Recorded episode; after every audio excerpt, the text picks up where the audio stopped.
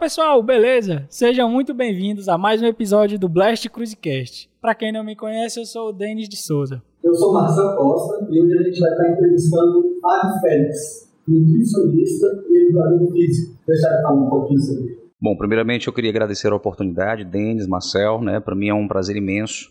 E hoje a gente está falando aqui sobre treino e nutrição, né? É, para as pessoas, né? Tirar dúvidas e também falar um pouco da minha história, né? Para quem não me conhece, meu nome é Fábio Félix, eu sou profissional de educação física, nutricionista de formação. Sou especialista também em nutrição e exercício físico pela Universidade Estadual do Ceará. E trabalho há mais de 15 anos com estética, performance, hipertrofia muscular, emagrecimento, saúde, por que não, né? Porque eu acredito que a gente pode unificar todas essas coisas, né? E assim, também tenho a minha metodologia, que é baseada nesse contexto do treino da nutrição, que é o meu protocolo Treino e Nutrição Integrados, onde eu faço a integração da conduta nutricional a periodização de treinamento. E isso indo de encontro ao objetivo do cliente, paciente que me procura, seja ele estético, seja ele de hipertrofia, seja ele de condicionamento físico, saúde, né? E a gente vai trabalhando aí, associando aí essas ciências para que as pessoas possam ter melhores resultados. E também junto com outros profissionais, né, personagens que às vezes já fazem um treino, me procuram para fazer a conduta nutricional do seu paciente, é, médicos também que procuram associar o seu trabalho junto de outros profissionais, numa equipe multidisciplinar, e a gente vai trabalhando aí para que todos tenham excelentes resultados. É mais ou menos dessa forma que a gente trabalha. Caramba, então assim, então além de atender pessoas comuns, né, pacientes normais, atende também outros profissionais que buscam ter ajuda para melhorar a parada dele e tal. Com toda certeza. A gente faz um trabalho associado, né? É o que eu costumo dizer. Hoje você tem, o, na verdade, o meu maior público, 90% são de praticantes recreacionais pessoas comuns que querem ter melhores resultados estéticos, né, que querem é, melhorar a saúde, né, e também querem ter uma boa forma física. Então a gente vai associando. Recreacionais são aquelas pessoas que treinam de uma forma mais, digamos assim, não com fins competitivos, é, né, como por exemplo um fisiculturista. Né, exatamente, exatamente. Então é, é o termo que a gente usa para definir essas pessoas, né, que treinam, praticam, mas não querem ser atletas, não têm essa, digamos assim, vontade, né? Elas são, digamos, de um nicho mais diferente. Elas querem melhorar a saúde, ter mais estética e a gente vai direcionar essas pessoas da melhor forma possível. Bacana. E para a gente começar aqui, é, para iniciar uma grande discussão. Na hora. Tu que é tanto é personal trainer, profissional da educação física, ou é profissional da nutrição, qual é o mais importante? Treino ou dieta? Boa pergunta. Bom, muitas pessoas fazem esse questionamento, né? treino, dieta, qual o mais importante? Na verdade, o que eu acho interessante é que a junção dos dois é o mais importante. Quando eu penso, por exemplo, que o indivíduo ele treina bem, né? ele é um cara que vai para academia diariamente, ele tem um foco, segue a periodização de treino, mas não cuida da alimentação. Então o resultado dele vai ser mediano. Ele vai ter, em princípio, um resultado pela condição do treino, que vai gerar um estímulo, né? mas depois ele vai ter limitações. Né? E aí você vê o indivíduo também que só faz dieta, não gosta de treinar, uma pessoa sedentária, mas tem uma boa alimentação. Ele até consegue controlar o peso, mas ele não tem uma boa composição corporal, ele não tem um bom detalhamento muscular, às vezes ele ainda tem uma gordura excedente ali, mesmo seguindo uma boa dieta. E por que, que isso acontece? Porque não tem o treino para gerar esse estímulo mais anabólico, né? que cria uma condição onde o seu corpo ele vai ter mais músculos pela condição do treino, pelas necessidades fisiológicas. Então esse indivíduo, ele, entendendo isso, ele vê que o treino e a nutrição eles são muito sinérgicos. E essa sinergia é que faz com que as coisas aconteçam da melhor forma. Por quê? Eu tenho limitações tanto quanto eu só treino e eu tenho limitações quando eu só faço dieta. Então, ao invés de pensar qual o melhor, eu penso é que eu posso melhorar juntando, associando os dois. Então, acho que isso é mais interessante. Então, eu diria, é 100% dieta, é 100% treino e 100% descanso, porque as coisas acontecem no descanso, né? onde o corpo se recupera, onde você regenera tecidos, é onde você está evoluindo e anabolizando. Me diz uma coisa, Fábio, você me falou que fazia é, acompanhamento nutricional também para pessoas com câncer, pessoas com HIV positivo. Tem alguma diferença entre é, o tipo de nutrição que você faz para eles? Muito interessante. Até falar uma história aí, quando eu trabalhava, né, como personal trainer, fui fazer nutrição, eu pensava na nutrição, tinha um foco muito específico em fazer a nutrição esportiva, né? Então eu chegava na faculdade, às vezes eu pegava aquelas disciplinas que não tinham nada a ver com nutrição esportiva, pô, o que, é que eu tô fazendo aqui, né? E aí você vai ver aí a nutrição clínica de uma forma mais específica na oncologia, por exemplo, ou para trabalhar com algumas doenças, né, algumas comorbidades, né? Então, na verdade, eu passei a me encantar pela nutrição clínica. E aí, quando eu fui para o meu último estágio em nutrição, fui no Hospital César Carlos, né? Tive um acompanhamento de excelentes profissionais lá. Eu tive alguns casos clínicos de oncologia. E um dos casos que me chamou a atenção foi um câncer de intestino em um jovem que tinha menos de 30 anos. Então, tipo, a gente conseguiu, né, fazer com que essa pessoa melhorasse um pouco a sua condição, né? E eu percebi o quanto esse público, ele tinha uma necessidade especial de ter uma boa alimentação. Então, e exatamente quando você ia pegar o recordatório alimentar dessa pessoa, o, o que levou ela àquela condição? Fatores epigenéticos, né? A gente sabe que a, a genética também é, influencia, mas principalmente fator externo. Então, era um cara que comia miojo, no, no almoço, era um cara que comia, tomava refrigerante no café da manhã com biscoito recheado, era um cara que à noite, né, tinha uma alimentação, ou era pizza, ou era um fast food, um alimento rápido, e isso ele ia levando de forma crônica, né, ou seja, diária. E aí um dia apre apresentou, né, um carcinoma, né, então tipo assim, o que, é que a gente entende? Entende que essas pessoas precisam ser assistidas tanto quanto as pessoas normais. Então a gente faz, na verdade, é, hoje uma alimentação diversificada, balanceada, mais saudável. Lembrando que essas pessoas com câncer, elas geralmente, elas geralmente morrem, né? não conseguem seguir o tratamento, mas pela falta de alimento, falta de nutriente. Porque ela fica em uma condição que ela come muito pouco. Então o nutricionista ele tem um papel fundamental nesse processo. Né? E como você falou também o soro positivo, né? Eu acompanho algumas pessoas que têm né, essa doença e, e, como é que a gente pode ver hoje? São pessoas normais. Às vezes o indivíduo chega no consultório, você não sabe nem o que é que ele tem. Quando você vai fazer o recordatório alimentar, o, o a, a, análise clínica nutricional, né, que é a minha prioridade, né, geralmente o paciente chega na consulta do nutricionista vai logo para a balança, peso, não. Eu prefiro um diálogo, eu prefiro conhecer o paciente. Né, eu faço, eu priorizo a anamnese clínica nutricional, porque para mim conhecer o paciente é fundamental. Então, entendendo isso, quando a gente vai começando, pô, tomo, tomo um coquetel de drogas aqui e tal, ah, especificamente para HIV. Ok, quando você vai ver o cara, é um cara normal, entendeu? E é um praticante de exercício físico, tem um que, é, que faz crossfit, tem outro que faz musculação.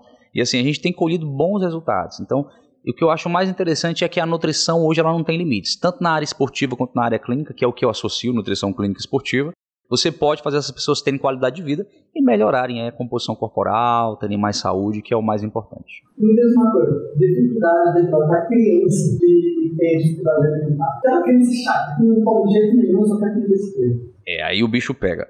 Realmente, é, a nutrição materno-infantil, né, que é um, um, um, digamos assim, uma área da nutrição que tem crescido bastante, né? É uma área que eu não domino bem, né? Na verdade, eu gosto de todas as áreas da nutrição, mas a gente tem que ser sincero, em alguns pontos o nutricionista ele não consegue adentrar de uma forma mais específica. Então, hoje eu tenho uma limitante. Eu atendo adolescentes praticantes de exercícios entre 12 a 15 anos, aí eu ainda conseguiria atender. Mas crianças abaixo disso, eu geralmente passo a bola para outros companheiros. Mas como você falou, é um público que a gente tem que ver que a alimentação, ela é uma alimentação mais lúdica, tá? Então a criança ela tem uma forma de interpretar o colorido dos alimentos, os sabores, né? geralmente os hiperpalatáveis, ou mais salgados, ou mais doces. Né? Então a gente tem que tomar é, consciência do que a criança quer, de quais são os sabores, as cores, para que a gente possa desenvolver um bom cardápio. O nutricionista que é especialista nessa área, ele geralmente domina muito bem essas nuances e é muito interessante, porque hoje a obesidade é uma porta de entrada para várias outras comorbidades. Ela começa exatamente na infância, né? Então, o, o, indivíduo ele não nasce obeso, ele se torna obeso. Eu costumo dizer que, na verdade, você estar obeso é um estado e ele pode mudar, né? As pessoas parecem que se condenam, acham que você obeso, gosto pro resto da vida, né? Então a gente tem precisa entender o contexto daquela pessoa. Desde a infância vem uma base que já foi criada com um, um, uma alimentação excessiva, hipercalórica, né? Geralmente alimentos hiperpalatáveis, né, que são aqueles mais açucarados ou mais salgados, e ele vai levando isso para a fase adulta, e a gente tem que entender esse ciclo para que a gente possa aí fazer uma abordagem nutricional diferenciada, para que ele possa entender que ele pode emagrecer, que ele pode também ter uma alimentação saudável, saborosa, por que não, mas que excessiva vai levar ele àquela condição e ele vai permanecer nessa condição, né, o que não é nada bom. Na questão da obesidade, é, hoje em dia, tanto está sendo bem complicada a questão de fala da pessoa se autocondenar, né, dizer, achar que ah, eu nunca vou conseguir sair disso, ou eu não sou forte, ou não tenho força para sair desse estado que eu estou. Quanto também o outro extremo, que é as pessoas meio que embelezarem o obeso, a obesidade. Não o obeso em si, mas a obesidade que é uma doença. Sim. Hoje em dia, muita gente ah, se aceite como você é, você tem que se aceitar e tudo, mas só que quando a gente fala para a parte de saúde, a obesidade ela é um problema, e não a parte estética. E esse é o problema que muita gente confunde, a saúde com a estética. Você tem saúde, beleza. Mas é muito difícil você ter uma obesidade, principalmente mórbida, e é, ter uma boa saúde. Com toda certeza. Você falou um ponto aí bem interessante, Denis. O, o, obeso, né, ele é considerado hoje uma pessoa doente por quê? Porque segundo a OMS, a Organização Mundial da Saúde, a obesidade é vista como uma doença por ser uma porta de entrada para várias outras comorbidades. Então esse indivíduo que é obeso, ele tem é, uma predisposição a câncer, ele tem uma predisposição a é, o aumento da resistência insulínica, diabetes, ele tem a hipertensão arterial, problemas cardiometabólicos, né, o que nós chamamos de síndrome metabólica, e outras várias comorbidades. Então, eu posso pensar nesse indivíduo é, que na... de ansiedade, né, Outros fatores também correlacionados. Tem uma tendência também, tem estudos mostrando isso, né? Que a ansiedade e a depressão são mais recorrentes em pessoas obesas ou com sobrepeso. Então, eu penso nesse indivíduo não só com uma condição onde ele precisa emagrecer, mas sim que ele precisa ter saúde e aquela condição onde ele se encontra não é uma condição que pode ser mais romantizada, né? Tipo, ah, me sinto bem sendo obeso. Ah, eu sou saudável, meus exames, os marcadores, o médico falou que tá tudo ok. Mas a gente sabe que as coisas podem mudar muito rapidamente. Aquele momento que ele fez o exame, o organismo dele ainda estava aguentando, né? Mas depois você vai fazer, se você tiver os exames, ele está lá apresentando já alterações de marcadores muito importantes, né? Então a gente percebe que isso é algo que não pode continuar. Óbvio, a gente entende hoje dentro da nutrição comportamental, que é também um, uma tendência forte, né? Hoje o nutricionista prescrever tudo no papel cabe. Né? É bonito, a dieta é linda, perfeita, mas você vai executar? Você vai fazer? É algo que realmente te apetece? Então a gente precisa entender que a gente, mais do que prescrever uma dieta, a gente precisa entender o cliente na sua necessidade, na sua individualidade, entender o, o lado comportamental, até emocional, porque os gatilhos emocionais geram gatilhos alimentares. E às vezes aquele indivíduo não come porque ele está com fome, ele come porque ele está ansioso. Ele... Exato. O que aconteceu na pandemia, pessoas que chegaram no meu consultório, que eram pacientes meus, inclusive, né? Chegaram depois da pandemia com 10, 15, até 20 quilos a mais, né? E a gente conseguiu reverter. Mas ali ficou um grande aprendizado, né? Que, na verdade, a gente precisa entender que o alimento ele não pode ser visto como um escape. Ele tem que ser visto, na verdade, para suprir as suas necessidades nutricionais. E quando eu observo que esse indivíduo tem muitos problemas, a gente até direciona ele para outros profissionais, no caso um psicólogo, ou até mesmo um psiquiatra, né? porque são profissionais importantes para entender a complexidade desse lado emocional, que às vezes está muito abalado.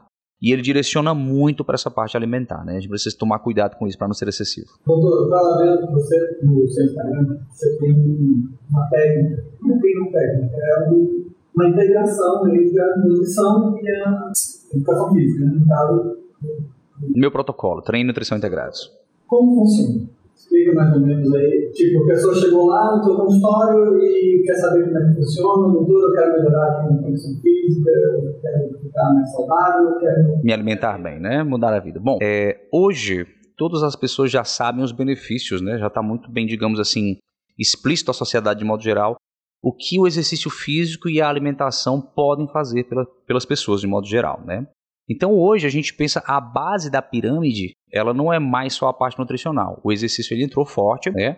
E a alimentação também. Então quando você pensa nessa sinergia, você entende que um indivíduo que pratica exercícios de forma diária, bem orientada, e um indivíduo que se alimenta bem, com uma conduta nutricional individualizada, ele consegue ter êxito em todos os sentidos quando você busca estética, quando você busca emagrecimento, ou hipertrofia muscular ou saúde. Então, pensando nisso, eu sempre pensei nessa associação, né? E assim, não é, é até as pessoas brincam, ah, tu inventou um método. Não, eu não, eu não inventei um método, estou utilizando o que a ciência da nutrição e a ciência do treinamento oferecem para as pessoas, mas de forma bem orientada, profissional. Então, o que é que a gente faz exatamente, Marcel?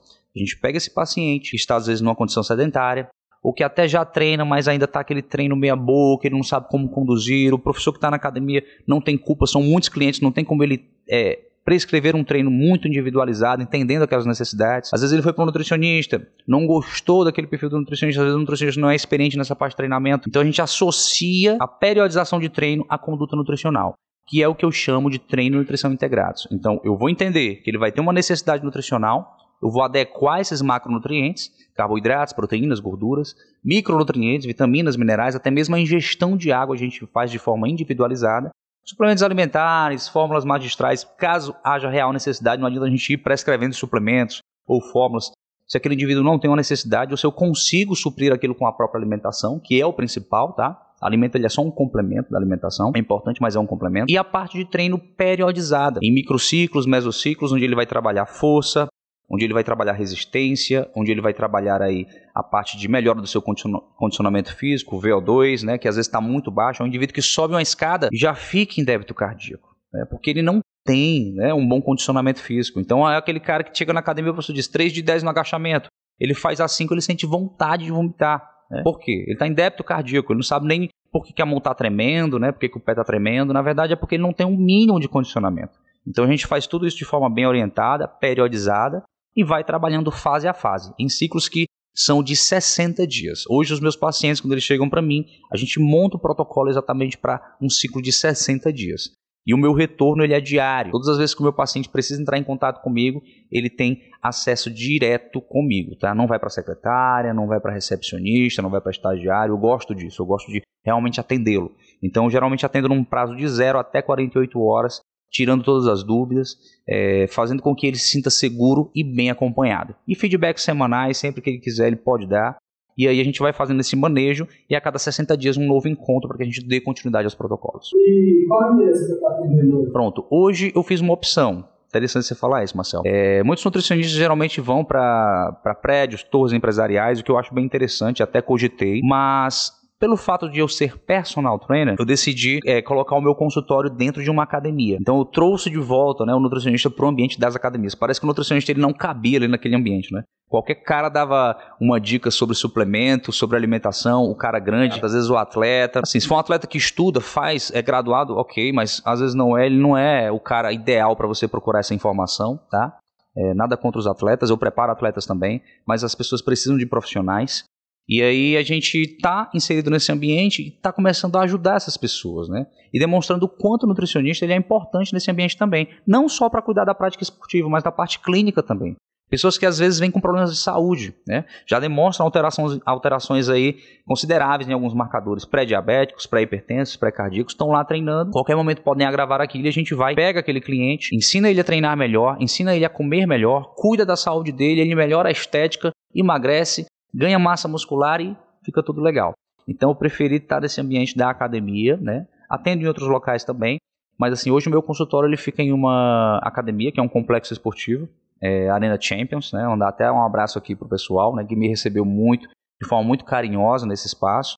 É, fica na região da Maraponga, bem conhecido, né? É um complexo esportivo que inclusive tem um só site e lá o pessoal tem, tem muito é, esse volume de pessoas né, que vão lá para jogar. É um espaço bem bacana. Então, quando eu cheguei lá, fui muito bem recebido. Tinha uma sala, foi uma coisa bem inusitada. Eu tava sem sala, tava em uma academia, a academia faliu devido à questão da pandemia, né? É, aí eu, poxa, eu vou para um espaço, fui ver uma torre empresarial, gostei, mas já estava me sentindo ali distante das academias de novo. Puxa, o que, que vai acontecer com essa minha parte de treino, né? E aí, quando eu fui lá, fui cuidar de um paciente, um cliente, pô, Fábio, quero fazer uma aula e tal, tudo bem, vamos lá. E aí a gente foi fazer a aula e no espaço a menina perguntou: Você é personal? Eu sou personal e nutricionista. Aí lá, ah, que legal, tu atende aonde? Eu, boa pergunta. então ela disse que tinha uma sala e a gente foi lá, viu a sala e acabou que rolou essa collab, né? Hoje com a Arena Champions a gente faz esse trabalho e tá Tá tudo indo muito bem, graças a Deus. Estamos no primeiro ano ainda, mas agenda lotada. Inclusive, eu cheguei um pouco atrasado hoje para fazer o podcast, porque tive atendimento, né? E aqui, daqui já vou sair. Então, as coisas têm se tornado assim, é, é, eu digo que é uma dádiva, né? Deus tem me, me agraciado muito né, com esse trabalho. São mais de 15 anos e hoje eu não tenho problema em dizer para as pessoas que não tem problema de agenda, não tem problema de paciente, sendo nutricionista, sendo personal, né? Como muitas pessoas dizem, ah, nutricionista vai passar fome, né? Profissional de educação física, personal vai passar fome. Galera, não vai.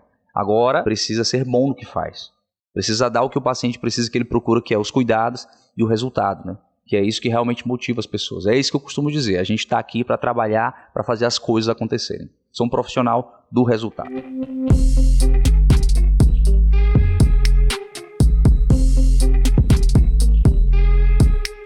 Voltando um pouquinho para a parte de nutrição, para a pessoa que quer emagrecer, existe algum suplemento ou manipulado que você não deixa de prescrever de forma alguma? Muito interessante sua pergunta, Marcel. Bom, os suplementos alimentares, eles devem ser vistos como um complemento da alimentação. Então, quando eu dentro da alimentação tenho uma necessidade que eu não consigo suprir só com alimento, suplemento cai bem. E aí no contexto do emagrecimento, que a gente pensa é que o emagrecimento ele se dá através de déficit calórico. Então, vou gerar um déficit calórico. Um indivíduo, por exemplo, ele vai lá no meu consultório, a gente faz uma análise minuciosa do perfil e a gente viu que ele precisa, por exemplo, consumir aí em média de é, eh, 1.800 calorias para poder a gente fazer esse déficit e ele ter um emagrecimento considerável. Né? Então, nessa condição, algumas pessoas elas talvez necessitem de alguns micronutrientes, é, ou às vezes elas, por exemplo, por uma condição de não conseguirem comer um determinado alimento sólido em grandes quantidades, a gente vai e complementa, né, um outro tipo de suplemento em pó, né, para complementar essa alimentação. Mas geralmente não existe um alimento que emagreça, tá? Não existe suplementos ou alimentos mágicos nesse sentido. Né? A gente fala assim: ah, existe um alimento que vai te emagrecer? Não, o que emagrece é o déficit calórico. Então, pensando nessa premissa, eu não necessariamente ligo o emagrecimento a um suplemento ou alimento, e sim ao contexto da dieta de modo geral, para aquele indivíduo estando em déficit calórico e que ele possa manter, tá? Se esse indivíduo vai manter, por exemplo, dentro da alimentação dele, na rotina que ele tem, é mais interessante eu prescrever um whey protein associado aí com um, um carboidrato fibroso, né? E ele consegue manter, ele gosta daquilo, ao invés de, por exemplo, comer um peito de frango de manhã, naquele horário que às vezes, né, todo mundo está ali naquela sala, então talvez para ele um suplemento é, encaixe melhor, mas não é o whey protein que está emagrecendo ele, e sim o contexto da dieta como um todo. E na questão assim que falou do, do, do déficit calórico, ele se aplica a todo tipo de, de pessoa ou tem alguém que se encaixa em algum tipo de sei, algum obeso, uma pessoa com câncer, uma pessoa, enfim. Qualquer, qualquer pessoa que queira emagrecer, déficit calórico é a melhor opção? Boa pergunta. Sim, mas a gente tem que entender que não é só déficit calórico. É todo um contexto. Às vezes aquele indivíduo, ele, ele sim precisa estar em déficit calórico para emagrecer, isso é fato. Mas como será feito esse déficit calórico que a gente precisa considerar. E outra coisa também que a gente deve considerar é que muitos indivíduos não precisam fazer um déficit calórico extremo para poder emagrecer. É? É, às vezes o que acontece quando você vê, por exemplo, em redes sociais, indivíduos pregando, não, tem que cortar tudo, corta isso, esse alimento não pode, né? Alimento proibido, não existe alimento proibido. Existe um contexto individual, mas que você precisa estar em déficit calórico. Então, se eu faço uma diminuição de calorias entre 100 a 200 calorias, aquele indivíduo vai emagrecer, desde que ele mantenha e tenha aderência a esse protocolo. Pode demorar um pouco mais, se comparado a outro que, tá, é, é, que já cortou 400, o dobro de calorias? Sim, mas talvez com o tempo aquele indivíduo que cortou 400 não vai conseguir manter. E aquele que cortou 100, 150, 200, vai conseguir manter aquilo diariamente.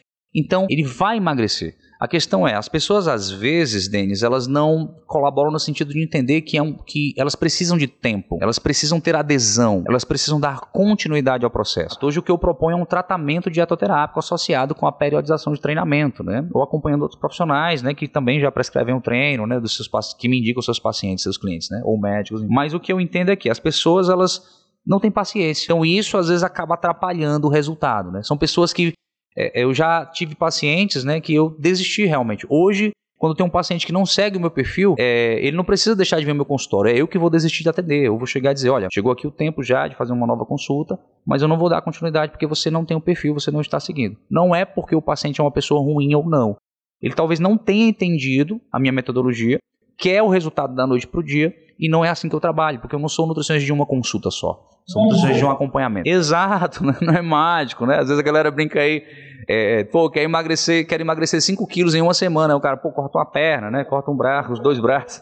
Eu vou tirar o peso corporal. Agora, outra coisa também que ele precisa entender: emagrecer e perder peso são duas coisas que não necessariamente convergem para o mesmo ponto. Eu posso emagrecer e posso até não perder peso, tá? As pessoas às vezes meio que não entendem isso.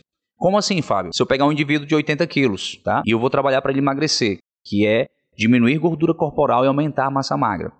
Esse indivíduo ele pode ter uma resposta, tá? Positiva no sentido de ter uma boa síntese proteica, otimizada pelo treino, por exemplo, né? A conduta nutricional, ela está em norma calórica, não em déficit, e ele conseguiu diminuir gordura corporal e aumentar a massa magra. Então, se ele perdeu 3 quilos de gordura e ganhou 3 quilos de massa magra, isso meio que se equivale. Às vezes aquele indivíduo até ganha mais peso, mas quando você vai ver a composição corporal, ele diminuiu gordura e aumentou massa magra.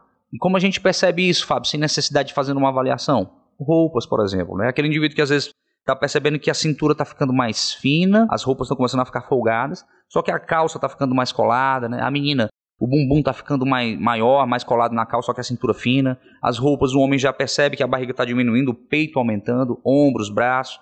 Então são características, né? Eu costumo dizer que as roupas não mentem.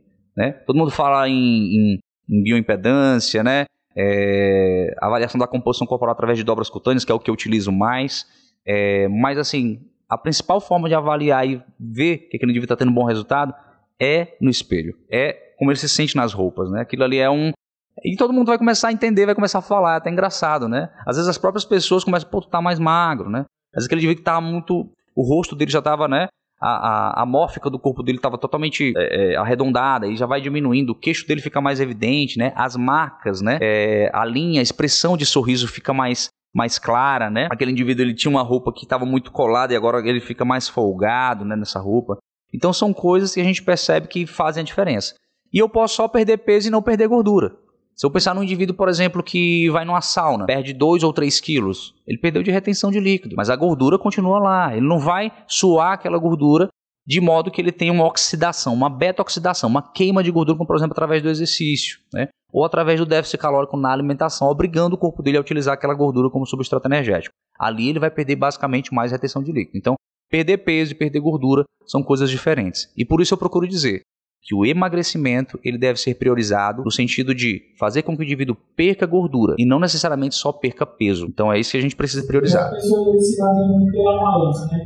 Vai lá para a balança, ah, engordei 500 gramas, para hoje, engordei 1 quilo, perdi 2 quilos, mas não vê a qualidade disso. Quando a pessoa, está em perda de peso, processo de perda de peso, acho que só o número na balança que importa. Você falou tudo. Então as pessoas, elas hoje, elas estão meio que ligadas, né? Elas veem o emagrecimento apenas como um dígito, como um número na balança, né? E não é assim que as coisas são, né? Emagrecimento é algo muito mais complexo, por isso hoje há uma grande discussão, né?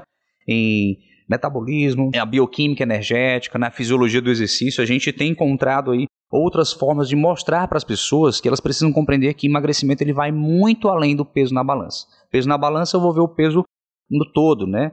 Ah, já o, o, emagrecimento ele se dá por uma condição de composição corporal. Então a gente precisa entender que aquela composição corporal precisa ser avaliada nesse sentido: diminuição de gordura e até aumento de massa magra. Hoje eu tenho atletas, por exemplo, que sobem no palco, né? Você pegar um esporte como o fisiculturismo, que eu também preparo atletas, é, é interessante, as pessoas ficam assim admiradas, pô, como é que consegue fazer esse cara chegar nesse percentual de gordura dessa forma? Pessoal, vocês estão vendo só a ponta do iceberg. Ali é um trabalho de anos, às vezes, né? Eu tenho a minha atleta, né, que também é a minha mulher, a Josi Alves, e a gente está em preparação agora para o Mr. Olímpia Brasil. Então, tipo, a gente já tem um trabalho de mais de cinco anos, né? E as pessoas olham lá no palco, meu Deus, essa mulher é sensacional e tal, mas não entendem que é todo um trabalho que foi feito, né? Até ela chegar nesse nível. E viver, né? Viver, o, o ser atleta, não ser um atleta de uma competição. Até entendo as pessoas que têm um sonho, né? Muitas pessoas me procuram, né, com um sonho.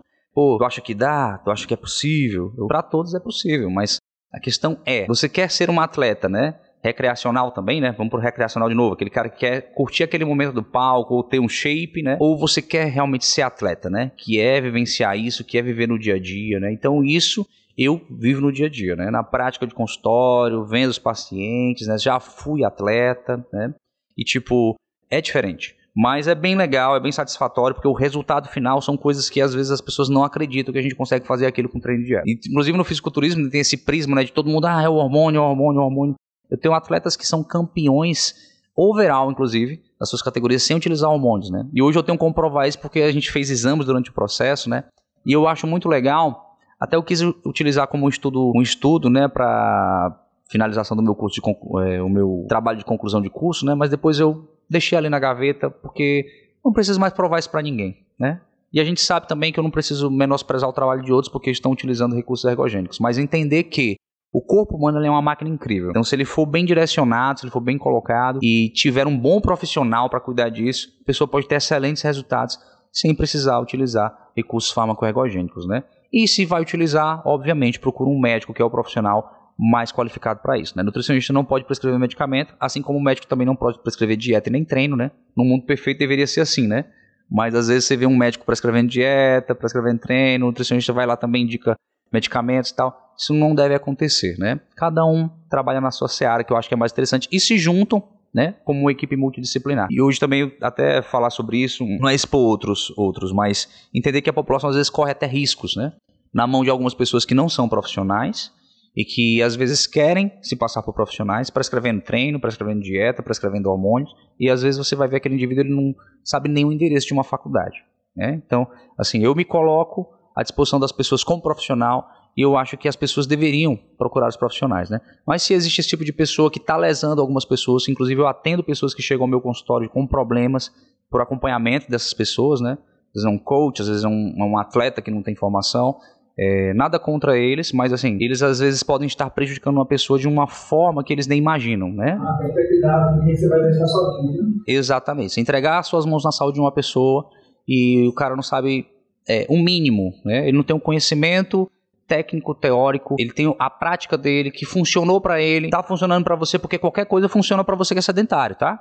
Qualquer coisa vai funcionar para alguém que é sedentário. Quem tá partindo do zero, se eu botar esse cara para caminhar até a padaria todo dia, ele vai ter um resultado, né? Ao invés dele ir de moto ou de carro, ele vai ter um resultado. Mas durante esse processo podem aparecer problemas. E se aparecer um problema sério, muito, muito provavelmente ele não vai conseguir resolver e vai tirar o dele da reta, que foi o que aconteceu com alguns pacientes que eu tenho que hoje têm problemas sérios e são acompanhados de forma clínica. Os atletas, as pessoas que procuram esses recursos depois, que tipo de profissional você indica?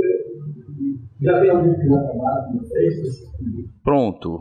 Hoje eu trabalho com três médicos, né? É, mas assim, aqui em Fortaleza eu tenho um trabalho mais próximo com a doutora Suiane, que inclusive é a médica da Jose, né? É uma parceira, né? A Suiane é nutróloga, e é um nutrólogo que não prescreve dieta, né? Isso é assim, bem legal, porque entende né, o nutricionista como um profissional importante, entende também o treinador como um profissional importante. Então, assim, é uma pessoa que eu tenho enorme carinho. E tem outros profissionais que a gente trabalha a nível nacional, tem um, é, uma profissional que é médica do esporte, outro que é endocrinologista, então depende muito da necessidade do meu paciente. E eu vou, faço a recomendação, né? E sobre o uso de hormônios. Hoje, na verdade, se você for avaliar o, o, o uso de hormônios, ele se tornou comum, na década de 90 para os tempos atuais. E assim, eu não tenho nenhum preconceito, pelo contrário, eu alguns pacientes, por exemplo, se eu noto que um paciente tem um marcador, por exemplo, de testosterona, o cara está com a testosterona de 220 nanograma delilitro, né? Baixíssimo, né? O cara já relata falta de libido, falta de concentração, depressão, ansiedade e vários outros problemas, relacionamento tá por um fio. Esse cara ele é um forte candidato a fazer uso de hormônios, né, para reposição desse hormônio endógeno, né, que o próprio corpo não está produzindo de forma adequada. Óbvio que a gente vai tentar melhorar ali com o treino, com a alimentação, né, porque quando eu cuido desse eixo cérebro, intestino, cérebro, músculo, o músculo ele também é um grande, digamos, receptor de hormônios, né? Então melhora, né? Hoje tem estudos mostrando que o músculo é considerado, a estrutura musculoesquelética é considerada um órgão endócrino. Ele faz com que você tenha uma cascata hormonal aí que aumenta a produção endógena desses hormônios. E cuidar do intestino também, né? A gente tem aí muitos receptores, né, no intestino que melhoram também é, a nível hormonal, né, a produção endógena. Mas se é um indivíduo que está precisando, de forma clínica ele pode ser acompanhado. Posso fazer uso para é, basicamente estética, também, eu não, não considero algo ruim. Porque quando você melhora a estética, você melhora a saúde. Então tem esse contexto, né? Não, não posso prescrever porque recomendar um médico para você que você que tá procurando só estética. Cara, se eu melhoro a estética daquela pessoa, eu tô melhorando a saúde. O que ela precisa é ser bem assistida, né? O que ela precisa é fazer o uso de forma orientada. Então o que, que a gente vê hoje? A gente vê hoje que o indivíduo que quer fazer um uso de fazer um ciclo, ele pensa que o médico é um cara que é desnecessário, né? Até uma dieta, né? O cara, poxa, se for pensar o que você pode ser mais direcionado, melhor direcionado, eu vejo pessoas que vêm para mim já definhando literalmente, achando que estão magras, né? Na verdade, elas perderam quase toda a massa muscular, entraram num estado hipercatabólico. Então, pessoas estão apresentando até quadro clínico, né? Ou de uma compulsão alimentar, que elas já não estão mais segurando a onda, tem muitos impulsos alimentares, né? Compulsão é algo mais complexo, mas muitos impulsos alimentares levados por esse excesso, nesse extremismo de corte de calorias, né? É, falta de nutrientes, a pessoa notoriamente ela já está desnutrida, né? Ela, ela até consegue ver um detalhamento muscular ali, mas ela não entende na complexidade da nutrição, né? O que ela precisa. Então, tipo, ela quer fazer tudo por ela mesma, vai pro Google, tô Google, né? Pega lá, ciclo tal. Pega o ciclo de um atleta profissional, vai fazer o ciclo. Não tem um corpo preparado para aquilo, não aguenta aqueles colaterais. Aí compra aquilo no Mercado Livre ou outros tipos de, de, de meios, né? Vou citar aqui só um, um, um aplicativo. O aplicativo em si não tem nada a ver com isso, né? Eu posso vender livremente. Mas assim, a gente sabe que tem os meios, o mercado paralelo tá aí. E às vezes aquela droga ela chega, cara, numa roda de caminhão vindo do, de, outro, de outro país para o nosso, né? Literalmente virou um tráfico de drogas, né? Então, tipo, é, são coisas que a gente tem que abordar para fazer as pessoas entenderem que aquilo ali, às vezes você não sabe nem o que é que tem ali dentro. É feito a, a, a, as soluções, né? Os sais são trazidos de outro país para cá, às vezes o cara faz um improviso de um laboratório, um, é, sei lá, num banheiro de um apartamento, né? Então, tipo, já foi, apreensões foram feitas, né? E já foi é, encontrado nessas apreensões até fezes de ratos, é, patas de baratas, né? Pelo de gato.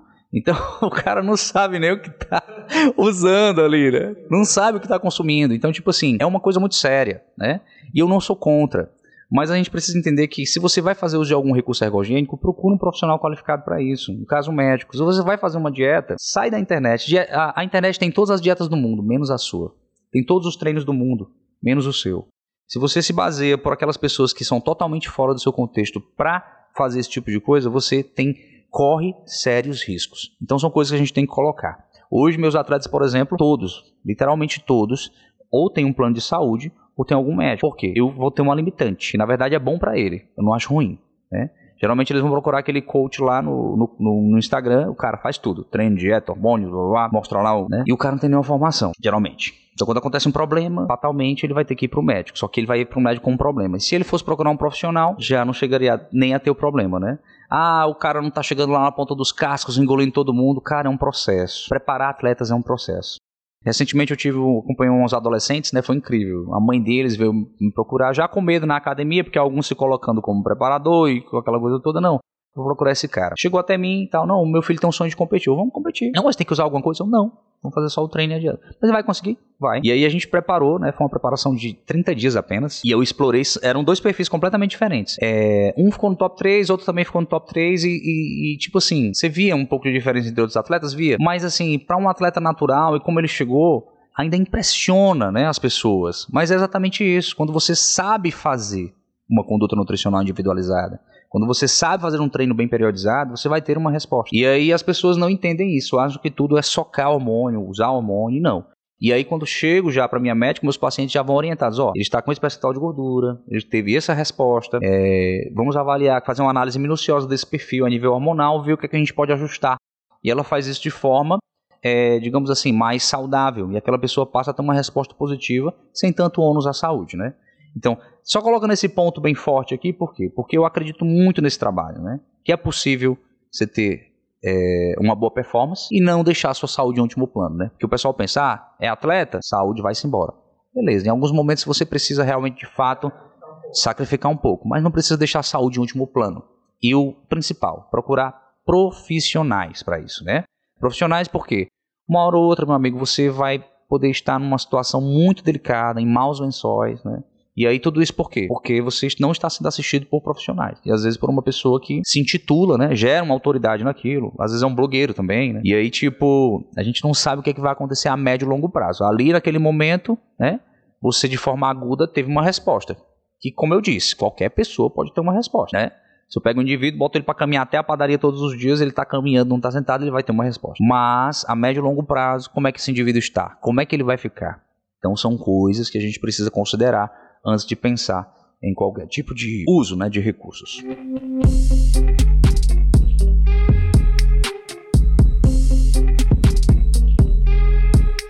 Então, doutor, é, assim, no meu próprio entendimento de redução, a taxa basal seria a base inicial para você calcular a dieta de uma pessoa. Vamos para emagrecer, vamos para ganhar músculo, né? Para uma pessoa que quer hipertrofia, você vai lá, faz o cálculo da taxa basal dele, tudo. Quanto a mais de caloria você coloca para essa pessoa ingerir? Tá, muito. Digamos uma pessoa que faça musculação apenas uma hora por dia, né? Porque, assim, vou falar uma pessoa que treina natação quatro horas por dia. Tá, bem legal. É, bem legal o que você falou. Então a gente está indo aqui do emagrecimento para hipertrofia muscular. Então, primeiro, a gente precisa entender: hipertrofia muscular está muito relacionada ao aumento de calorias. Ou seja, esse indivíduo ele precisa estar em superávit calórico, que é diferente de estar em déficit calórico. É, entendendo esses, é, os modelos de conduta nutricional, né, a gente pode fazer com que esse indivíduo ele tenha uma boa resposta, com quantidades acima das suas necessidades, que variam muito conforme resposta individual. Hoje, eu, Fábio Félix, não utilizo protocolos engessados. Eu sempre parto da premissa da individualidade. Às vezes, por exemplo, eu tenho pacientes que eu trabalho com uma quantidade de calorias excedentes que não chegam nem a 150 calorias. E eles têm uma boa resposta. E controlada. Controlada no sentido de que aumentar massa magra e ainda conseguindo manter um percentual de gordura baixo. Beleza. Aí eu tenho outros pacientes que eu vou utilizar três vezes mais a quantidade de caloria. Tipo, vou usar digamos, botei 150, 200 calorias, vou utilizar aqui com esse aqui 600 até 800 calorias.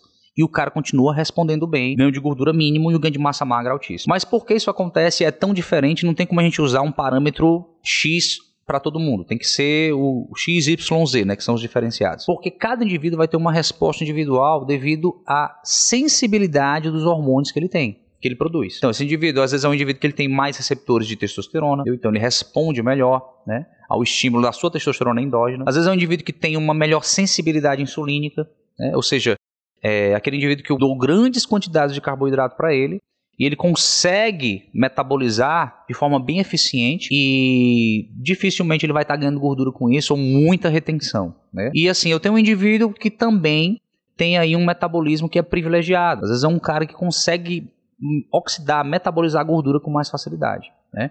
Então, entendendo isso, o nutricionista ele precisa compreender o seu paciente. Ele tem que ter muito feeling na hora de trabalhar de trabalhar para hipertrofia. Eu costumo, que, eu costumo dizer que hipertrofia muscular às vezes é mais complexo do que emagrecimento, né? Porque se eu gero déficit, ele vai ter uma resposta. Mas hipertrofia, se o, se o indivíduo ele pesa demais a mão, aquele indivíduo ele vai aumentar muito a gordura. Ele não quer aumentar a gordura, ele quer ganhar massa muscular. Então a gente precisa compreender todos esses detalhes.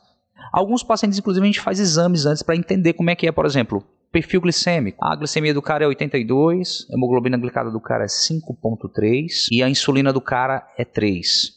Esse indivíduo aí, pô, perfeito. Posso jogar carboidrato aqui padrão ou eu deixo meus pacientes nesse perfil para eu ter uma margem de segurança. Aí eu pego o indivíduo que está com a insulina de 15, 18, glicemia do cara 102, 105, hemoglobina glicada do cara 5.9, 6, cara pré-diabético. Ó, cara, quer hipertrofia muscular. Dá para fazer um trabalho de hipertrofia muscular com esse indivíduo? Nesse momento, talvez não. Você faz primeiro uma regulação alimentar para chegar no ponto que você precisa. Exatamente. É o que nós chamamos de regulação metabólica. Se eu não fizer uma regulação metabólica nesse indivíduo, eu vou é, correr riscos de fazer com que ele, ao invés de ganhar massa muscular, ele ganhe mais massa gorda. Ele aumente a gordura aí nos adipócitos, né? são os nossos depósitos de gordura corporal. E não é isso que as pessoas querem. Então a gente precisa entender que é um trabalho bem complexo. O nutricionista hoje, que ele trabalha na parte clínica esportiva, ele tem que entender de diversos aspectos a nível metabólico, bioquímico. Então, não é só você calcular a dieta. O cálculo é o mais básico, é o mais simples, né? Agora, você entender a complexidade do que é aquele paciente na sua realidade, na sua individualidade, isso sim é que é algo que o nutricionista, o bom nutricionista, sabe fazer.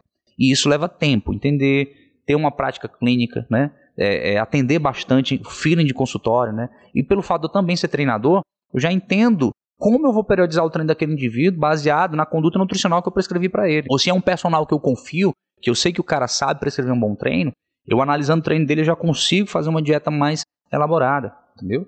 E se é um indivíduo que está vindo de um médico já, que já vai fazer, ó, doutor, o médico já passou a receita aqui, eu vou usar isso aqui e tal, beleza, olhei aqui, é, vamos lá. Então já estou entendendo o metabolismo, já vou entender que ele vai usar mais recursos, ele vai ter uma síntese proteica otimizada, mas eu preciso saber trabalhar tudo isso, porque se eu não entender, inclusive o nutricionista precisa entender de fármacos, não para prescrever fármacos, mas para saber essa relação fármaco-nutriente. Se eu não souber essa interação de, de, de, modo a fazer com que o meu cliente, paciente, tenha um melhor resultado, eu posso atrapalhar, eu posso até fazer ele é, é, desperdiçar o uso desses recursos naquele momento. Então a gente precisa entender tudo isso para que a gente possa trabalhar da melhor forma.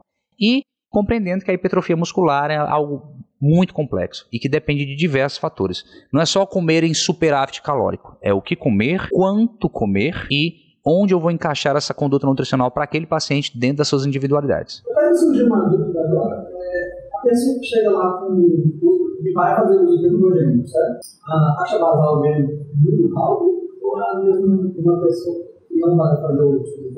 Boa pergunta. Não existem cálculos para isso. Feeling puro. Mas eu entendo sim que os recursos ergogênicos, eles potencializam a sinalização a nível anabólico. Eu vou aumentar a síntese proteica daquele indivíduo.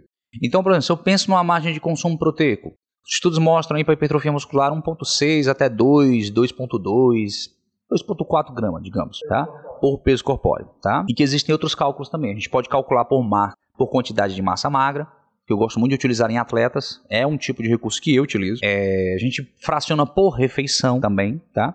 Tem algumas, alguns cálculos que o nutricionista esportivo ele utiliza nesse sentido, tá? Mas entendendo isso, que ele vai ter esse, esse, esse potencial anabólico otimizado com o uso desses recursos, a gente entende que ele talvez possa ter um consumo proteico maior. E aí, tipo, eu poderia estender dessa margem de 2.2, 2.4 até 3. Em alguns casos tem estudos mostrando aí mais do que 3 gramas, entendeu? Mas vai, vai trazer mais benefícios, benefícios adicionais? É, é, até certo ponto, não. Tá? Se eu consumo a quantidade de proteína ideal para aquele indivíduo, passar disso não compensa. Agora, se esse indivíduo, por exemplo, eu quero aumentar o consumo dele, por exemplo, aí de macronutrientes. Só que se eu aumentar a gordura aqui, essa gordura pode sofrer resterificação e ele também vai aumentar a gordura. Aumentei o consumo de carboidratos, ele já está se sentindo bem, eu estou com medo aqui dele aumentar um pouco a gordura corporal ou a retenção, né? Porque o, o, o carboidrato ele carrega água para dentro da célula. É até interessante falar isso porque a galera tem medo do carboidrato virar gordura. A, a possibilidade do carboidrato virar gordura é muito menor, por exemplo, do que a possibilidade da gordura virar gordura. A gordura já está na forma de gordura, né? Então ela já pode ser facilmente esterificada. A função do carboidrato, geralmente, quando ele satura, ele vai é, se transformar em quê? Em glicogênio hepático e muscular. Então isso é bom, porque vira uma reserva energética principalmente para os treinos de força. Tá? Por isso que o indivíduo pode treinar em jejum, dependendo de como a conduta nutricional dele foi durante o dia. Né? Porque ele tem reservas de glicogênio. Então, é, a função do carboidrato, comer, excedir carboidrato, ele não vai virar gordura rapidamente. Ele precisa passar por toda uma rota metabólica, saturar essas rotas para que ele possa realmente transformar. A gordura já, ela vira gordura.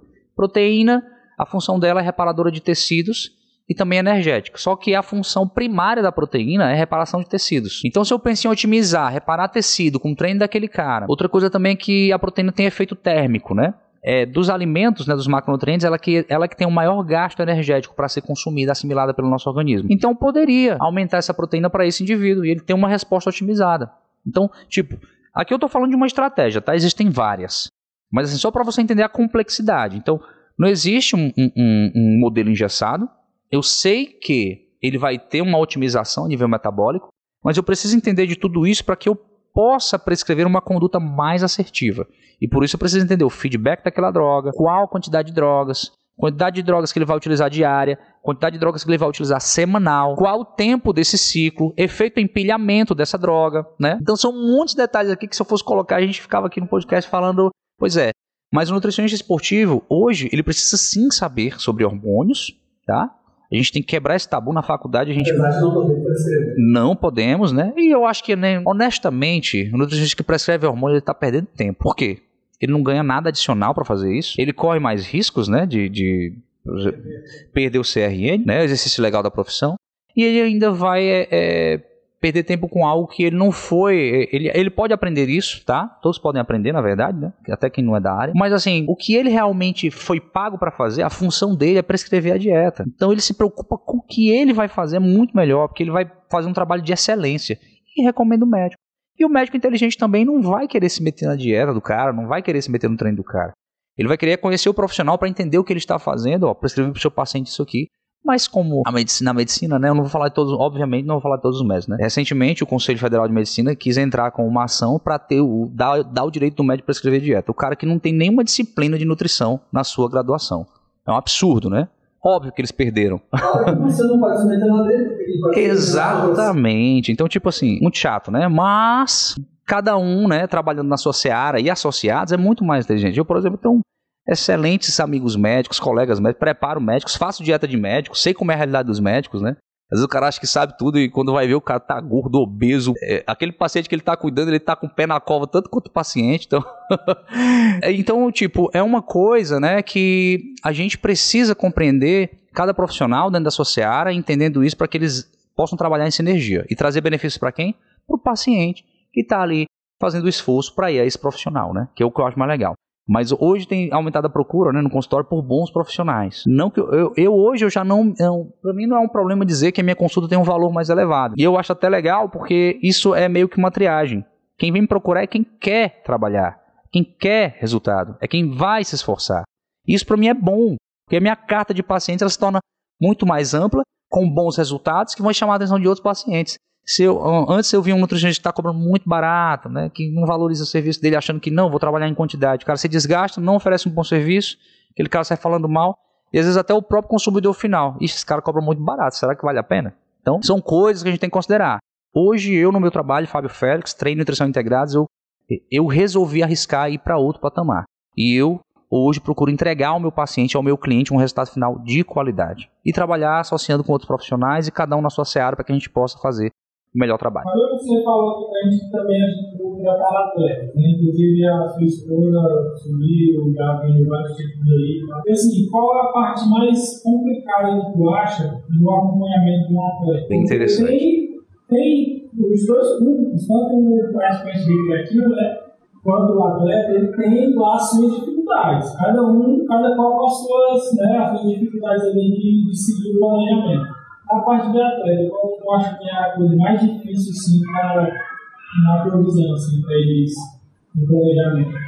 Bom, muito bom a tua pergunta, Denis. O atleta, ele é uma máquina biológica. Ele é um cara, eu tenho atletas, né? Eu tenho um atleta, o Pedro Brandão. O Pedro foi top 3 na top 3 no Brasileiro Naba na última competição. E é um cara assim fora de série, né? Ele veio me procurar porque ele teve um deslocamento da retina, ele era lutador de boxe profissional. É, é assim, lutava como profissional, era amador, mas lutava como profissional, né? Infelizmente, profissionalizar no Brasil né, é muito difícil. Mas infelizmente, devido a essa condição, ele acabou perdendo a visão de um olho, né? E era um cara que amava o esporte e direcionou aquilo para quê? Para musculação. Tinha ouvido falar de mim, veio, me contratou. A gente, em menos de um mês de preparação, ele foi vice-campeão cearense. Um ano depois, ele ganhou do mesmo cara, que, que foi campeão na, na categoria dele e foi tricampeão cearense na categoria até 85 quilos, né? Virou uma referência. Bodybuilding, né? Então, tipo, a primeira coisa que eu fiz, cara, vai fazer exames, vamos procurar um médico, vamos fazer isso aqui. E ele sempre viu as minhas orientações, né? E assim, se eu mandasse ele comer pedra, ele perguntava se é com garfo, faca ou colher, né? Então, se eu dissesse, tu vai treinar assim, nesse domingo tu vai descansar, nesse dia tu vai descansar. Ele se coçando para treinar, mas não ia, porque na periodização dele não havia necessidade, eu não via necessidade de treinar aquele volume todo, né? É, então o que, é que aconteceu? O Pedro, ele se transformou numa máquina de títulos. Nunca em uma competição ele ficou fora do top 3. E assim, transformar um lutador em um bodybuilder, né? Por, como é que isso aconteceu? Uma periodização, todo um contexto, entender o esporte de luta, que eu também trabalho com lutadores, então algumas coisas a gente pôde associar. Mas assim, o que, é que eu quero dizer? É um cara que segue o protocolo. Grande, o grande diferencial do atleta para o praticante recreacional o praticante recreacional ele quer tomar uma cerveja no final de semana, ele quer, né, vai sair um dia da dieta e tipo, estoura todos os macros, né? Quer ter o mesmo resultado de um atleta às vezes, mas sabe das suas limitações, às vezes é um cara chato que sabe das suas limitações, até de certo modo quer dar uma de esperto, de que entende, mas ele sabe que onde ele, onde ele tá errando, né? Já o atleta não. Se eu falo, isso tem que ser feito. Ele faz realmente. Então, tipo, esse é o diferencial, tá? Cuidar de um atleta, cuidar de um praticante recreacional. O atleta, eu vou prescrever, ele vai seguir ponto final, tá? É, no dia a dia, então vou pensar no atleta. É o atleta de uma competição só? Um atleta que quer ficar competindo? Ele quer realmente ser atleta? O caso do Pedro, por exemplo, que eu citei aqui, ele quer ser atleta. A Josi, a mesma coisa. A Josi é profissional de educação física, é personal trainer, né? Então, tipo, ela já vivenciava aquilo. Já tinha sido a, a oportunidade de competir, tinha uma genética extraordinária. Então, ela foi campeã brasileira e sul-americana sem usar nenhum recurso ergogênico, né?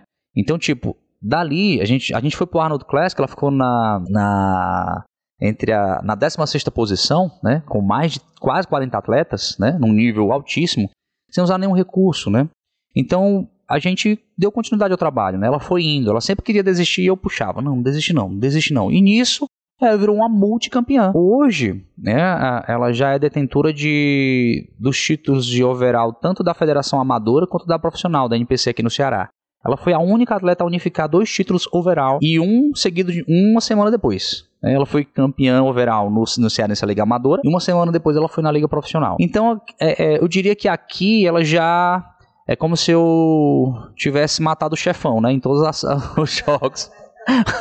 Ela zerou, né? E a gente já tá indo para outros, é, é, outros desafios, né? Óbvio, tem atletas maravilhosos aqui, excelentes, né? A gente não vai dizer, ah, é a melhor atleta do Ceará. Isso é um contexto muito mais amplo, não cabe aqui discutir, é um contexto de palco e no dia, pode ser o dia dela, no outro dia não, né? Mas a gente está visando agora outras competições. Em dois momentos só da nossa carreira profissional de, de atleta, né, treinador, ela ficou fora do top 3. E ela ficou fora do top 3 da última competição que a gente foi, né? Foi até interessante porque ela subiu no palco, né? Todo mundo ficou aquela coisa, né? A gente tinha um estado diferente e tal.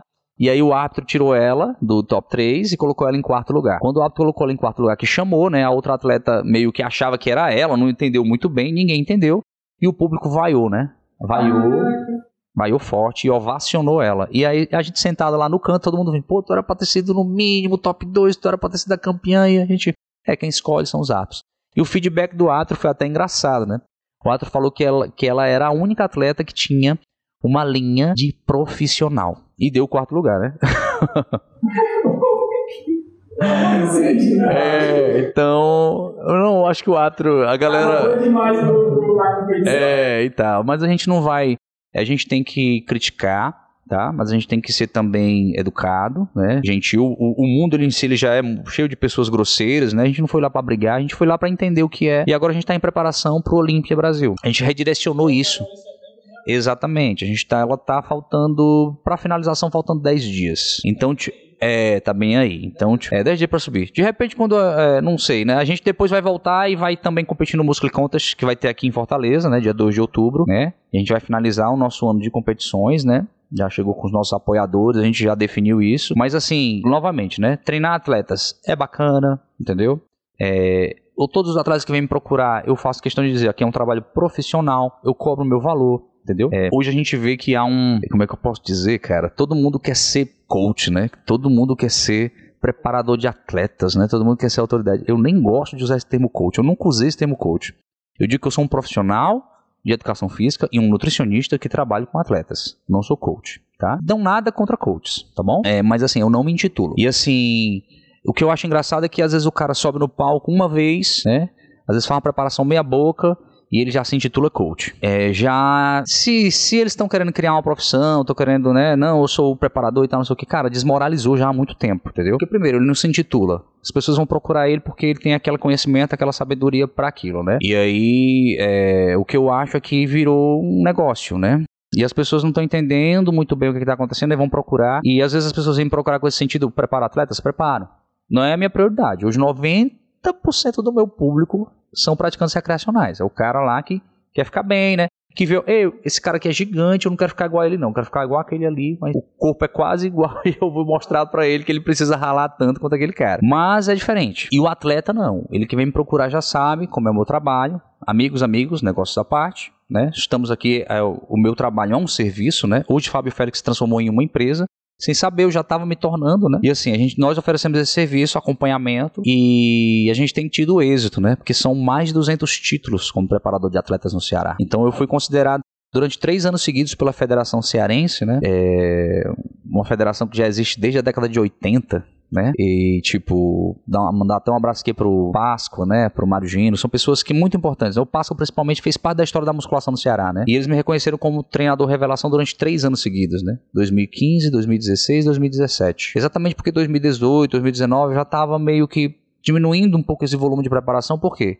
Prioridade era os cursos de pós-graduação, era a nutrição, era vindo muito volume de clientes, então já tava, vinha atleta me procurar o cara, agora eu vou dar um tempo muito paciente para atender, né? Então, tipo, a, a, a minha prioridade hoje não é o atleta, mas se me procurar para preparar, dentro das minhas condições, das minhas imposições, eu sou bem chato. e ciclo, eu não prescrevo o ciclo, já mando pro médico, tem que ter um plano de saúde, ou você paga um médico da minha confiança, que eu não vou jogar você na mão de qualquer um né? Porque eles nem entendem, né? Tem médico que nem entende o que é esse esporte. E aí a gente faz as coisas acontecerem. Né? Do contrário, obrigado, valeu, fique à vontade de procurar qualquer outro no mercado, né? E aí o que a gente vê é isso, né? O, o, o que eu tenho assumido, né? Foi uma, digamos assim, responsabilidade com o meu trabalho. Como ele chega para as pessoas, como é feito, o que eu preciso fazer para que eles, esses atletas eles tenham bons resultados e também sem matar os atletas, sem jogar a saúde deles no lixo, né? Porque eu acho que nada compensa um, um, uma medalha de acrílico, um troféu de acrílico, né? Eu sei que é bonito tudo aquilo ali, mas no final das contas, cara, o que vai sobrar para você, além dessa história, é a sua saúde. Então não vou deixar a sua saúde ir para um lado, enquanto o título entra pelo outro, entendeu? Eu, eu, Fábio Félix, não vou fazer isso. Mas se você procurar outro que tá afim de fazer e você tá aí, vai no que você acredita. Mas comigo vai ter que ser alinhando tudo. Porque é o que eu penso, é a minha filosofia, não abro mão. Às vezes sou considerado chato, nojento. Alguns outros já me criticaram bastante. Ah, o Fábio Félix é careta. Cada um, cada um, né? A gente tá aqui para respeitar a opinião de todos e fazer o nosso trabalho, apenas isso.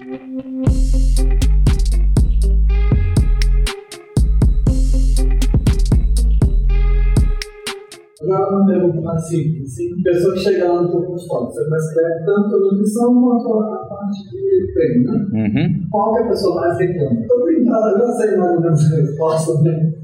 Cara, é, é, é engraçado, sabe? É engraçado. É, hoje eu tenho vários perfis de pacientes. Então, pacientes com 80. Eu atendi um casal de idosos semana passada, muito legal. O cara acabou de ter. Teve um câncer, né? Tirou a próstata. A, a mulher, ela tem doença celíaca, tem é, ansiedade. E assim. É, é, é muito legal porque os dois dizem, bom, eu não vou treinar, eu não vou treinar, eu não vou treinar. E quando eu prescrevi o treino, o, o homem fez o treino, aí depois a mulher foi fazer, adorei. Prático, rápido, objetivo. E a dieta também, poxa, adorei, bonitinha e tal, doutor, manda beijos e tal, abraços. Ou seja, é um perfil. Tá? Eu não posso treinar aquele paciente idoso, um cara que acabou de fazer uma retirada de uma próstata, teve um câncer, fez quimioterapia, a mulher tem ansiedade, tem depressão, doença celíaca, eu não posso prescrever igual eu prescrevi foi um cara que quer ter Aí chega o outro cara, doutor, quero minha massa muscular, quero. Tá bom, tá pronto? Tá disposto a essa mudança? Tô. Quando eu prescrevo a dieta, prescrevo, doutor, pelo amor de Deus, eu não consigo nem pentear o meu cabelo direito. Calma, cara, vai passar. É um processo de adaptação. A DMT acontece, a dor muscular de início tardio, né? Mas você vai ficar bem agora, dê continuidade ao protocolo. E se alimente bem, não precisa tomar medicamento, não toma anti-inflamatório, inclusive pode diminuir, né? Essa, adaptação e você vai fazendo e vai dando continuidade. E essas pessoas é, é aquele é, reclamam um pouquinho, mas no final das contas todos, né? É incrível. Hoje eu tenho é, é, eu agradeço demais. Meus pacientes, eu costumo sempre postar né, nos meus stories, tá, nas redes sociais. Meus pacientes são outro nível. Por quê? Com o diálogo que a gente tem, com a empatia com o nosso trabalho, a gente passa a ser parceiro. A gente entende que esse trabalho para dar certo, né? Não adianta o melhor treino, a melhor dieta, a individualidade sendo sendo ali feita, prescrita, seguida, né? Se ele não segue, né? Então tem, tem que fazer algum sacrifício, ele vai ter que ter prioridade se ele quer ter esse resultado. E assim, no final das contas, as pessoas, na verdade, elas mais é, elogiam do que reclamam. Né? Hoje eu, eu, agradeço muito nesse sentido porque tem se tornado uma coisa bem bacana, de eu ter uma resposta é, de aproveitamento do meu trabalho que eu diria de mais de 90%. É o que eu costumo dizer, quem não tem resultado comigo é porque não segue o protocolo. Ou é porque segue, tem alguns problemas, até pode acontecer a nível metabólico e tal, mas assim, às vezes também não estão dispostos a fazer um determinado tratamento. Tem um paciente que eu atendo, são maravilhosos. Mas assim, a testosterona dele já está muito baixa, ele não está tendo a mesma resposta. A gente já tentou de várias vezes. Então, olha, agora não quero, não quero procurar, não quero. Tem um certo preconceito, né? Mas assim, eu acredito que se você não tem um médico, é como se você estivesse sozinho no jogo, né? Você tá por conta própria, né? Eu tô te ajudando até certo ponto. Passou daquela porta ali, cara, tá só. Não posso fazer, fazer você fazer uso disso ou daquilo, eu vou fazer o que tá dentro, o que me permite o meu trabalho, a minha seara. E aí, beleza, ele entende, fica com as limitações dele, mas por, esse, por essa condição e por esse contexto contexto, né? E aí também algumas pessoas que querem ter um resultado muito acima da média e não compreendem a sua condição. O cara quer ter um resultado igual de um atleta, sendo que ele não segue o mesmo padrão, tem um estilo de vida completamente diferente, tem um, é, é um cara que não, ah, tal coisa eu não faço, ih, esqueci de fazer aquilo, ixi, hoje eu, né, eu treino assim e tal, posso fazer isso, então não é, não é a pessoa com perfil, né? Então é uma pessoa que, é, ela com o tempo, ela vai definir se ela quer permanecer comigo ou não, né? Mas o engraçado é que essas pessoas elas já vêm de vários outros profissionais, né? Eu não falo mal de nenhum profissional. Quando chego eu só digo, olha, aqui eu vou fazer o meu trabalho, tá? Você já fez com um profissional, né? É, você tentou, vamos tentar agora a minha metodologia da minha forma. E às vezes seguem, às vezes não. Então é entender, cada um tem o seu tempo, né? E a gente vai e continua. A gente não é psicólogo também, não dá para ser tudo, né? Então não vou nem entrar nessa parte aí que eu já faço terapia exatamente para me cuidar, né? E sabendo que é o psicólogo que faz a terapia. Quem precisa cuidar de outras coisas vai em outro profissional. Eu tenho só mais uma dúvida aqui. É mais para o pessoal que gosta de assistir, gente. É aquela pessoa assim que não tem jeito de controlar. Não quer, não quer. Né? Tem jeito que você tem, mas não quer de jeito nenhum. Gosta daquela cervejinha por semana, ou duas ou três vezes por semana. Aquele táxizinho de vinho todo dia, que seja existe uma forma de encaixar na dieta da pessoa no álcool três vezes por semana. Claro que não em gestões absurdas, né? mas assim, tipo, os dois copinhos de cerveja, para estar ali bebendo com os amigos, diariamente. Duas três vezes por semana. Certo. Muito boa a sua pergunta, Marcelo. Tem, ele pode ter resultados, obviamente ele vai ter limitações, né? Porque o álcool é uma caloria vazia. O que é, que é uma caloria vazia, Fábio? É, é aquela caloria que não tem nutrientes. Na verdade, é oneroso para o nosso organismo quando você bebe. Consome álcool. Bebe não, porque eu posso beber água, né? E é muito importante, né? Bebam água, viu? Melhor do que pedra nos rins. Né? Mas o que acontece? Quando eu bebo álcool, Bebidas alcoólicas fazem com que você aumente um substrato chamado amônia. A amônia é um substrato tóxico ao nosso organismo. O que é que o teu organismo faz? Ele pega a amônia, leva para o ciclo do ácido úrico, transforma em ureia e libera na urina. Só que nesse processo você tem a formação dos cristais de oxalato que futuramente pode formar os cálculos renais. Por isso que vira e mexe, o cara tá sentindo uma dor aqui perto da bexiga, quando vai ver, tá no médico, sente uma dor insuportável, espelha uma pedra, ou então, quando vai no médico dizer que é a dor, é um cálculo renal. Beleza, Fábio, o que não sai na urina ou forma um cálculo renal. Vai para onde? Vai pro fígado. Lá no fígado eu vou ter o aumento das crostas de gordura que encobrem o fígado. Aí vira e mexe o cara tá sentindo uma dor aqui no quadrante superior. As fezes no outro dia estão diarreicas, amolecidas. E ele vai comer uma coisa gordurosa, já sente mal. E aí ele vai no médico, quando vai ver, o médico fala: Olha, você tá com esteatose hepática que é o aumento de gordura no fígado. E que dependendo da quantidade, né, tem, tem níveis, né, ela pode gerar uma cirrose alcoólica, tá? O indivíduo que não bebe pode ter cirrose também. O obeso ele pode ter cirrose. É uma cirrose não alcoólica, pelo excesso de gordura corporal, tá? No fígado. É, beleza. O que não fica aí, Fábio? Vai para o sangue, aumenta triglicérides. Com o tempo também posso fazer com que aumente a formação das placas de ateroma, que bloqueia a passagem de sangue nas artérias. Aí o indivíduo tem infarto miocárdio, né? Beleza, Fábio, que não fica aí no sangue, fudeu o fígado, fudeu os rins. Vai pro cérebro. O álcool em excesso no cérebro, ele é neurotóxico. Ele destrói as células neuronais, principalmente as de memória recente. Por isso que vira e mexe o cara que toma aquele porre, né? Que foi pra uma festa e tal. No outro dia, lembra vagamente, só flashes do que aconteceu. Ou, ou às vezes nem lembra. O que aconteceu ali? Células neuronais de memória recente, ó. O outro ponto para quem treina é inibe síntese proteica que é uma das chaves do anabolismo muscular. Então o indivíduo tá ali, treinou a semana toda, seguiu dieta e tal, no final de semana toma um porre. O que é que acontece? A síntese proteica dele vai ser diminuída. A possibilidade que ele tinha de aumentar a massa magra diminui. Além disso tudo, o álcool é altamente calórico. A densidade calórica do álcool ela chega a ser a quase o dobro de um grama de carboidrato, que é tão condenado. Por exemplo, um grama de álcool tem em média 7 quilocalorias. Um grama de carboidrato tem 4. Então, se eu comparar aí, é quase o dobro, são 3 calorias a mais. Então, quando? Exatamente. Então, quando eu bebo demais, eu estou entrando em superávit calórico. E esse superávit calórico vai me levar ao aumento de gordura nos adipócitos, né, que são os nossos depósitos de gordura corporal. Mas fazendo um planejamento direitinho, dá Pronto. meio que. Dá. Tem vários tipos de bebidas, né? Se eu for considerar, por exemplo, Bebidas quentes são menos prejudiciais, a gente tem esse contexto. É, a gente tem esse contexto. Não é nem pensando no menos caloria. O menos caloria depende do volume, tá? Todo alimento, a, a, a- condição de, de calorias, ela vai depender do volume, que você consome.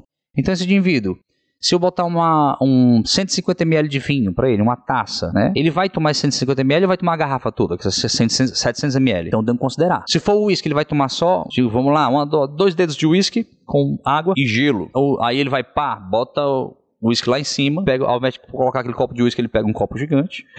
Aí é, são muitas variáveis para considerar. O cara, a, a- o pessoal até fala, ah, o gin é menos calórico. Cara, ninguém vai tomar 50 ml de gin. Não, mas digamos a pessoa que sim. Você prescreve. Aí eu gosto de. Aí eu prescrevo e a gente considera, por exemplo, se eu for pegar aqui uma long neck. Hoje tem long necks no mercado que tem um valor calórico diminuído, entendeu? Que vai ter uma quantidade menor ali de, de, de álcool na composição. Aí eu vou e faço a seleção, prescrevo. Aí eu coloco, às vezes, por exemplo, é, essas bebidas elas também hidratam, né? Então, por exemplo, coloco num pós-treino. Eu tenho, eu tenho um cliente do CrossFit que eu prescrevo uma cerveja após o treino. Eu tenho um cliente de musculação também, né? Que no final de semana o cara, doutor, eu gosto de tomar um, beleza, vamos colocar aqui uma long neck e tal. Na verdade, na nutrição, a gente sempre tenta estimular o paciente a não fazer uso, né? Mas, se a gente tem um paciente que é alcoólatra ou que bebe muito socialmente, um empresário, coisa do tipo, a gente adapta. Eu tenho um médico que eu prescrevo na dieta dele bebida. Eu posso também, né? Isso aí é um ponto importante, tá? Eu posso, com o consumo de pequenas quantidades, fazer com que aquele indivíduo tenha mais adesão à conduta nutricional. Então, né? Exatamente. Então, se aquele indivíduo ele gosta de uma bebida, tá tomando um vinho com um queijinho dele aqui, uma macarronada, e tá seguindo, maravilha. Por que, que eu vou tirar? Ele tá seguindo a conduta. Se eu tenho um, um- um paciente que o cara toda segunda-feira tomava um porre e agora eu fracionei a bebida dele como se fosse um, um- um complemento, por exemplo, de uma refeição. Eu faço um cálculo lá, não, essa refeição que dá pra jogar mais caloria, vou jogar uma, uma latinha pra ele aqui, ou uma long neck e tal. Vai dentro do protocolo ele vai adaptando e às vezes vai diminuindo. Vezes, cara, teve dia que eu nem tomei, ó. Ei, precisa agora. Então, um paciente ele vai vendo os resultados, ele vai vendo a mudança e ele vai vendo que ele não tem a necessidade. Muitas vezes são exatamente, muitas vezes são gatilhos emocionais que estão diretamente ligados ao que a bebida como um escape. Na pandemia eu tive muito paciente que se tornou literalmente alcoólatra. Foi uma opção para não usar medicamentos ansiolíticos, né? Benzodiazepínicos. É, vou criticar? Não. O nutricionista ele tem formas de trabalhar para que isso seja menos oneroso para o seu paciente, né?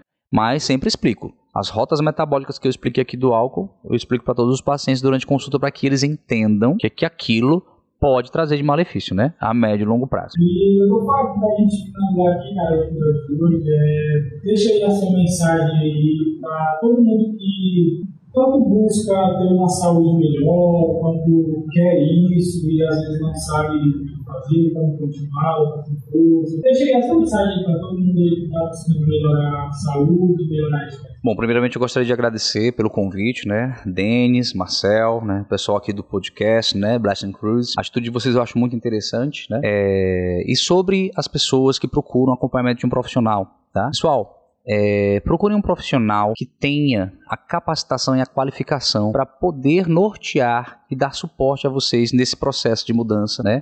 Por quê? Porque não é só uma questão de emagrecer ou ganhar massa muscular, mas também de ter saúde. E hoje nas redes sociais tudo é muito bonito, né? As pessoas, né? Você vê no Instagram a pessoa com a vida perfeita, o corpo perfeito, mas você não sabe o que, é que tem por trás daquela pessoa. Às vezes é uma pessoa que tem depressão, que tem ansiedade, às vezes é uma pessoa que está sendo acompanhado por uma pessoa que não é profissional, né, que acontece muito, que tem referências em pessoas que fazem de tudo para ter aquela forma física, mas deixando a saúde de lado. E a gente pode ter as duas coisas. Você pode ter saúde, pode ter uma boa forma física, desde que você tenha acompanhamento de um profissional qualificado. Então, o que eu digo para vocês: mudem o estilo de vida, tenham bons hábitos e procurem acompanhamento profissional. Valeu. Bom, é, por hoje é só, tá? Segue a gente aqui no segue lá no Instagram também, segue o Fábio, a gente vai deixar o Instagram dele aqui, tá bom? E curta esse vídeo, comente aí, dá aquela força pra gente, que isso ajuda demais, demais, demais. E é isso aí, valeu, até a próxima.